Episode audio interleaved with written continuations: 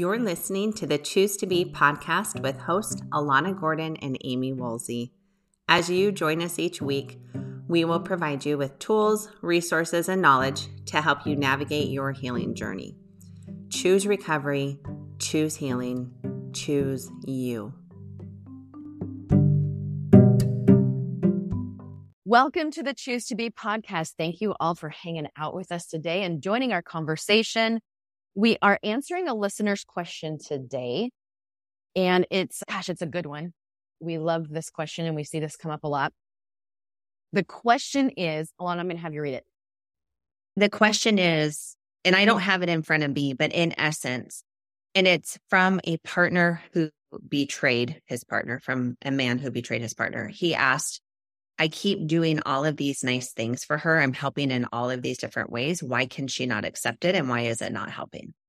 And we thought this is such a good episode to tackle for for both sides of it because it can be confusing as the betrayed partner of he's doing these nice things. He's helping with the kids more. He's taking out the trash without being asked. He sees when I'm having a hard day and he's bringing home dinner. He's doing mm-hmm. these things. Yet I still find myself really angry with him, or I feel myself still pushing him away, or I feel really distant. And so that we can wonder, like, what's wrong with me? Why can't I accept it? And sometimes with the person who has betrayed, they're going, I'm doing all of these good things. And they literally like I can I can't tell you how many sessions I've had with men who literally give me the list. I do this and I do this and I've done this and this and this and this and this and it's not working. And why can't she see that? Why can't she accept it? And so this is really really common it coming up. And I also want to be really clear as we tackle this that for the person who has betrayed, I do see the effort that they're really trying to put in. I want to validate that effort. And then we're about to spend a whole episode on why it won't work. Yeah, like you are trying. This is if I have the the person who has betrayed listening, like you are trying. But I'll tell you why it won't work and why it's not enough. And then we'll tell you what does work so that you actually mm-hmm. can have some healing and moving forward. Yeah, absolutely. And the question that just came to my mind, Sue, is like, in, in a sense of curiosity, is what's behind the trying? And I think that's where a lot of women are feeling something too, where they're like, it again, on the outside, it looks really good and healthy, but there's still something not feeling right on the inside. And so, you know, what is behind the trying? I know that's where my brain would go. And I also want to validate what you're saying there too of how many betrayed partners do have this happening and then they they gaslight themselves, they discount themselves, their emotions, they minimize, right? Even what they're wanting from the relationship. I shouldn't be making a big deal about this. I should just be grateful for what he is doing because it is different. So this is hard. Again, I'm saying everything you just said, I know, but it really is tricky. And this is the relational piece. So let's be clear. Like if there hasn't been, I'm going to the healing intimacy pyramid. If there hasn't been that foundational work of truth and honesty restored, safety starting to be restored and trust being rebuilt, and you're doing this and this is happening, that's a whole other different conversation.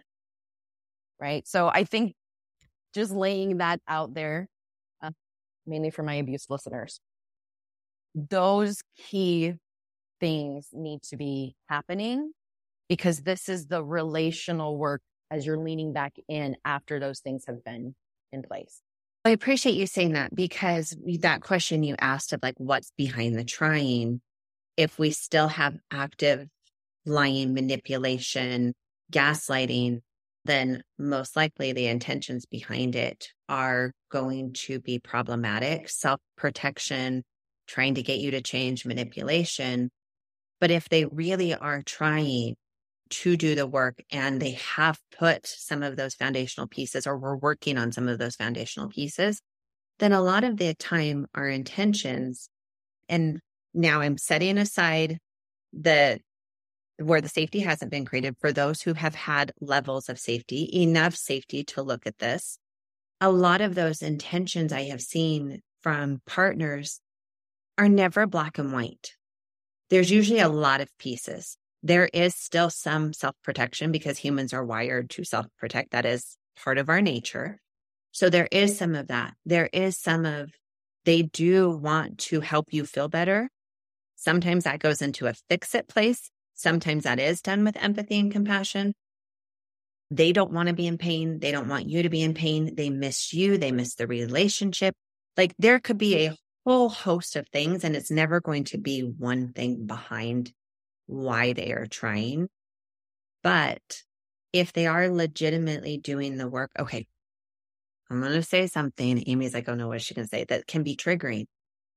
But if they really are putting in those foundational pieces, it is really hard to assume that their intentions are good. And because you've had so much pain and so much damage, but for real relation work to move forward, at some point, we do have to start making a little space that some of those intentions maybe even a lot of them. Again, I'm not talking to my abuse clients, right? That giving them some of that grace, that some of those assumptions can be good, that they really do care and they really do want to help and they do want to lighten your load and they do want you to heal. Yeah. Along with all the other pieces about themselves. Yeah. And to add to that too, this is where I encouraged over communication because again, I know there's so many nuances to this. I've also had this come up where he's doing all of these nice things. And then she's like, but I didn't ask him to do any of those things. so he's again picking and choosing what he likes to do and then saying, but I'm doing them for you. But I never really communicated that I want you to do those things for me. So this also is just like a relational piece, I think, in any relationship, compulsivity or not. But so I think that there can be a useful time for over communicating. And this can be really helpful in this situation as well. What do you, what would be beneficial to you? What would feel helpful and communicate clearly what that is. And then I even suggest asking, getting curious. Like I'm noticing, here's the Tidwell Palmer. I'm noticing that you're doing this action what I'm making that mean right now is this. This is a story that my brain's telling me right now. And get curious. This is vulnerable, but this is relational. And this is where you can actually grow closer together because you're getting curious about each other's motives, which builds trust. Like th- this is what we're trying to do at this point in the relationship. So over communicate might be something to consider. Yeah. I completely agree. And I think a lot of times the default, especially for men just in their social upbringing, that the default is I want to do things like very task oriented. The male brain is very what physical, actionable things can I do to accomplish whatever my goal is? And so that is the default of okay. And a lot of times they don't slow down and think about it. They just go into that default of okay, how do I fix this? And they start doing all of these tasks. But what happens? Okay, so something happens in the way we communicate. And I'm going to tie it to these actions in just a sec. But when we communicate with somebody, if I am showing up from a very logical place and I'm trying to speak to you with logic, say, Amy, I'm talking to you with logic, and you're in your emotional brain, we're talking with two different parts of our brain. I'm in logic and you're in all emotion. Now, if you come to me in all emotion and you're like feeling sad and hurt and you're trying to share this with me, and I'm just coming back at you with logic, you're not going to feel hurt at all. And vice versa. If you come to me, Amy, and you're trying to logically work something out, and all of a sudden I'm spinning in emotion and I'm like, oh my gosh, you must feel this and you must feel this and I'm feeling this. You're not going to feel heard because you're coming to me in logic. So when somebody comes in emotion to feel heard and validated, they have to be met with emotion first, and we can work our way to logic and vice versa. If somebody is coming in logic, we meet them with logic first, and then we can weave in the emotion into it. So going back to the default is I'm going to do these tasks while what we have is an emotional pain. If we have an emotional rupture, we have this massive attachment wound and we're trying to heal these emotions and this emotional wound and these attachment injuries through just doing actions, it will never be enough. The way that we heal that wound is going to have to be through the emotional work. And if you've never learned how to do the emotional work before, it's a tall mountain to climb. Absolutely. I think we all can fall into this at times, but you're right.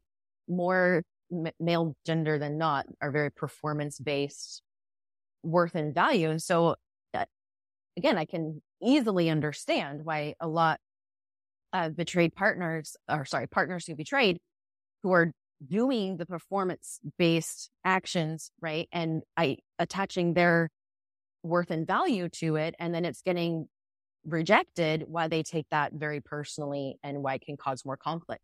So I think just uh, can you say that again?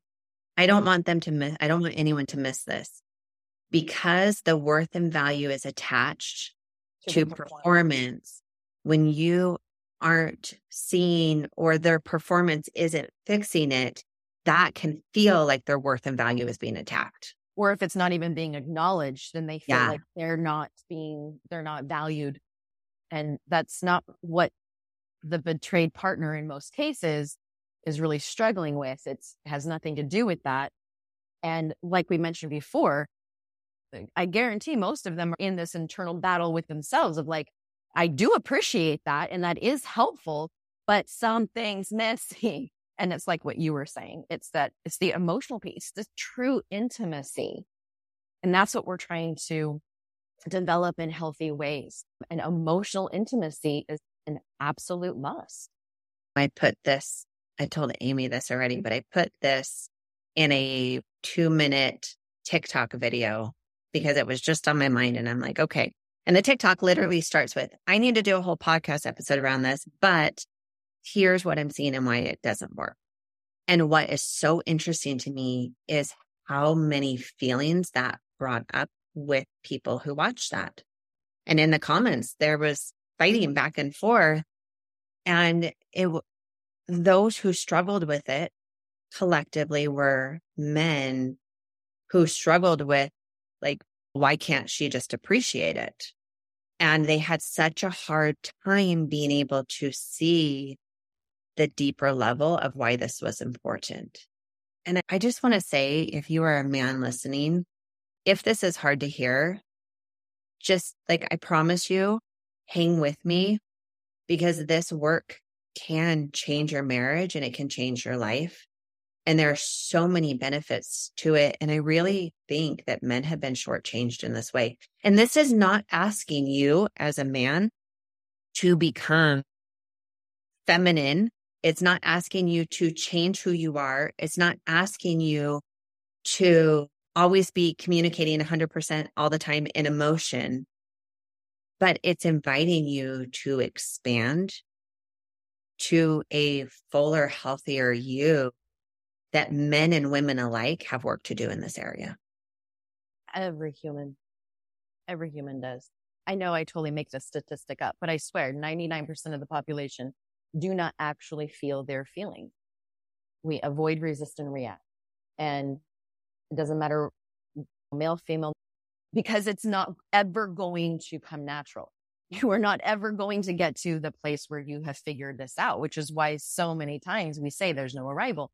You are always going to be growing and nurturing this relationship. So at some point, if you want the kind of healthy intimacy in your relationship, this part needs to be addressed and leaned into. So individually and as a couple. yeah. Individually first. And I think that's what came to my mind when you were talking too, is like this is real healing and recovery individually too. Mm-hmm. Um, I think when you're having these conversations, it's important to know where you're at when you were talking about like, all right, if this person's showing up in logic brain and this person's showing up in emotional brain, identify where you're at first. And going back to over communicating, communicate that, right? Here's how I'm showing up. Here's what I, what I'm feeling. I do like how Vicki Tidwell Palmer's um, model invites both. Here's the facts, more logic, and then here's the emotion behind it. So I think that's why I always use that one. I think it's great to incorporate both, but knowing where you're at and then stating what you need from that person. You know what? I really appreciate you taking out the trash. Here's what I'm really needing. You know, it's really interesting. And I don't know if this story is going to make our conversation more complex or more confusing, but when my husband and I are not emotionally connected, I get really, really upset and annoyed with what he is or isn't doing around the house. And I have learned because I've learned to do my work and really like pay attention to what's coming up for me. If I've noticed almost without a doubt, if we are really emotionally connected, um, very rarely am I getting upset about his contribution to our household and our kids if we are emotionally connected. If we aren't emotionally connected, the amount of things that I see and come up for me around what tasks he's doing or not doing becomes really upsetting to me. And now I know, like, oh, hey, Alana, this is what's actually happening is you're probably feeling disconnect. And so sometimes it, these things overlap. Like nothing in this world is actually black and white. Everything overlaps with everything. But this is where I've had to really look at what are my needs at any given time and what are the layers and pieces to that. Yeah. And just like the individual work, I have to get clear with myself because I go to my husband. This is if I'm not doing my work or not paying attention. And I say, Hey, why didn't you do this and this and this and this? But really, for me, deeper underneath is why are we not making time to connect? Yeah. I miss I love, that, I love that you brought that up because then what can happen is they're going again to that checklist. I'm doing yep. this and this and this and this and this. And then she's not happy. It's not working. What? Yeah, exactly. Exactly. So again, knowing yourself very clearly, where you're at, what you're really needing, and then communicating that. And look, it isn't a one and done, right? This is what I need today. Tomorrow, the need is going to be different. That isn't like that's normal. And the more in tune you are with yourself, the more you actually will see just how cyclical we are in all of these ways. It's just knowing it for yourself and then communicating it. Yeah. So kind of a short one, but hopefully you take some time and just figure out for you what this looks like and where you're at with it. And relational healing is, it's more complex because we now have all of your stuff, all of their stuff, all of the stuff that each of you bring. And then when we put them together, we have a whole new system and a whole new dynamic. So just lots of patience with yourself and with each other. Again, if we're in the relational place, lots of patience with yourself and each other in this work. So as always, Amy and I love having you with us. Thank you for joining us, and we look forward to seeing you next week. Hey everyone. All right, our lady listeners, if you're finding yourself navigating a separation and or divorce, and some of these topics are just not as helpful in your current situation or you're trying to figure out if you should stay or go, then I want to offer you a resource called the Empowered Divorce Podcast. I do have several episodes dedicated specifically to that question should I stay or should I go? And also to help those of you navigating a lot of the fears about divorce because it is on your mind. You are contemplating it, but really a lot of fears are showing up. And so I have some episodes that can help you see a little bit more of what that does look like. And it's called the Empowered Divorce Podcast. So I'm really helping anyone who comes step into their own empowerment and learn how to make conscious choices for you that you really want in your life. Remember, just because you're thinking about it doesn't mean you have to do it. You will hear stories on that podcast of other women who also came from betrayal in their relationships. Sometimes hearing other people's stories can help you own yours. You and you alone will know when and what this looks like for you. But for those who are finding themselves in this shift, check out that resource. For more information to help you navigate your journey, feel free to reach out. We are here to support you in choosing to heal, choosing to recover, and of course, choosing you. Take care, everybody.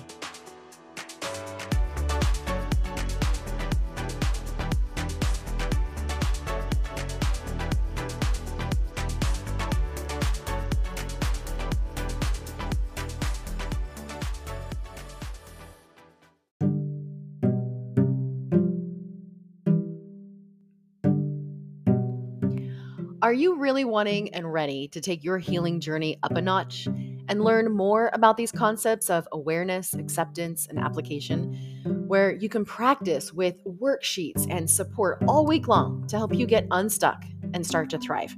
The Believing in You group coaching membership gives you that opportunity, along with two free one on one sessions every 12 weeks, access to me in between sessions to coach your brain along the way there is definitely a time for this level of work, and you will know when you're ready. Feel free to reach out to me if you aren't sure if this is the right for, for you at this time. We are all here to help meet you where you are at and assist you in choosing recovery, choosing to heal, and choosing you. Take care, everybody.